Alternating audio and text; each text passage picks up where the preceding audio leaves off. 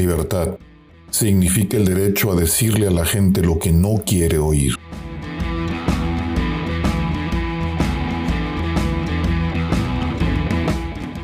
Me gusta que los morenistas estén tan desesperados. También que López haya cambiado su discurso.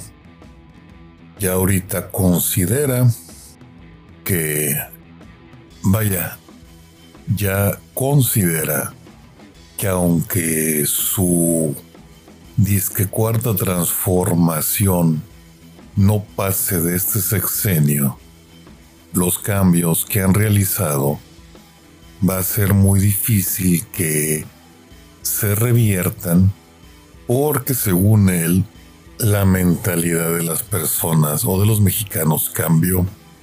Creo que en eso tiene razón la mentalidad de los mexicanos cambió, pero gracias a él, a que, y no por las cosas buenas, sino por las cosas malas.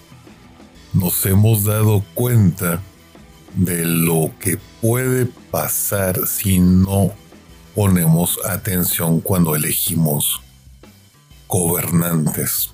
Le escuché al jefe Diego una frase que me gustó. No confíes en un político si ese político vive de la política. Porque vivir de la política significa que tu conciencia va a depender de tus necesidades económicas. Así que no hay que votar por un político que vive de la política. No es confiable.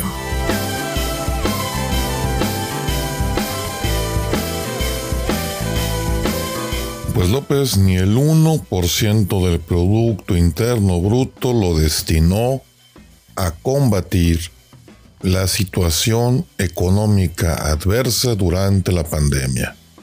No apoyó en nada a la economía. Y ahora se sorprende que haya inflación.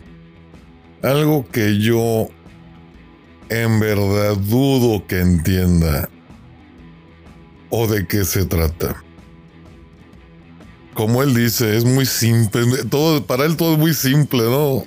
hablar es muy simple. Y hablar tontejadas, por no decirlo de otra manera, decir tontejadas, pues es más simple todavía. Si algo ha dejado en evidencia López es su total incapacidad y enorme ignorancia en muchas cosas. Bañada de una ideología fracasada en todo el mundo.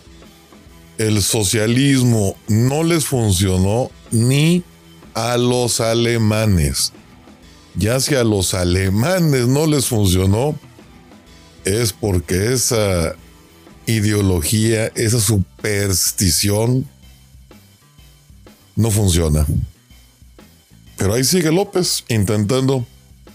Ahora quieren modificar los libros de texto pues una vez que lo haga bien y que se meta a las purgas como Stalin, a la renovación cultural como en China, como Mao Zedong, digo, sin miedo, digo, si vas a hacer algo, hazlo bien, ¿no? Me canso ganso, tú puedes, hombre. Lo que diga tu dedito, pero así para arriba para abajo, dale sin miedo. Total, más tontejada, una tontejada más, una tontejada menos. Diferencia no va a ser. Así que usted sigue le echando ganas, hombre. Te va a pasar a la historia como el más tontejo presidente que hemos tenido. Y vaya que yo ya lo veía complicado, ¿eh? Desde, creo que desde Santana se me hacía increíble o imposible que pudiera haber alguien semejante. No, ya veo que sí se puede. Tú lo demostraste, López.